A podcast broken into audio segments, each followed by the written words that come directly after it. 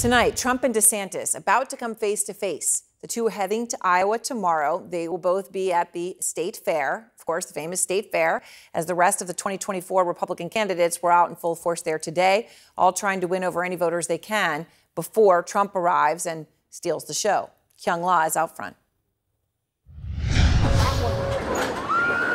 The rides, the animals, the deep fried everything. Deep fried Twinkies. Then add in more than a million visitors to the Iowa State Fair, and you have the reason why presidential candidates are flipping pork burgers in the first in the nation caucus state. Going to Iowans where they are is how candidates have traditionally won the caucuses. Thank you. Yeah. County by county, one voter at a time.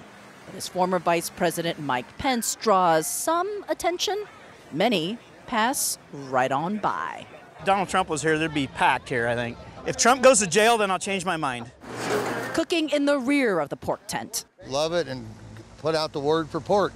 Iowa farmer Charlie Johnson. He's seen cycle after cycle of Republican candidates flip pork in his fair tent.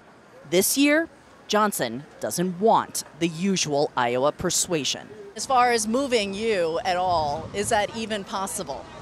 No, I'm pretty well stuck on Omaha to where I'm at. Most people have got their minds already made up on Omaha. Like I say, I know in my area, it, it's Trump country. Different, uh, so different. Uh, be, we haven't experienced anything like this that I can think of because of Trump. Dave Price has covered Iowa politics as a reporter for more than two decades. When Trump comes to the fair this weekend, How's everyone doing? He will skip the traditional soapbox and the interview with the state's popular Republican governor, writing his own rules and still leading in the polls. What Price doesn't know is if that lead holds until January's caucuses. There is still concern from Republicans about, hey, we want to win in 24. We lost in 20, we want to win in 24. And is Trump really the guy to get the party there?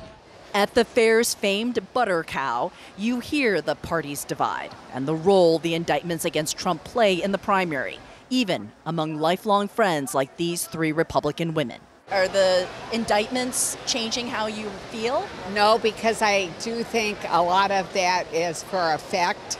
A lot of those are trumped up. I don't find the charges against him being trumped up at all. That's my opinion.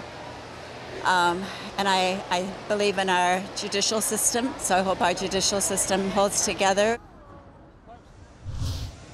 Now, tomorrow, think of Iowa State Fair hitting its main event, at least politically, when DeSantis and Trump are here, essentially almost at the same time, though we do not expect that they will be face to face. Trump will be accompanied by Florida state representatives who've backed him. That's not so much, Aaron, uh, a decorum break. Think of it more as him trolling to jab at DeSantis. Aaron? Right, right. All right, Kyung, thank you very much.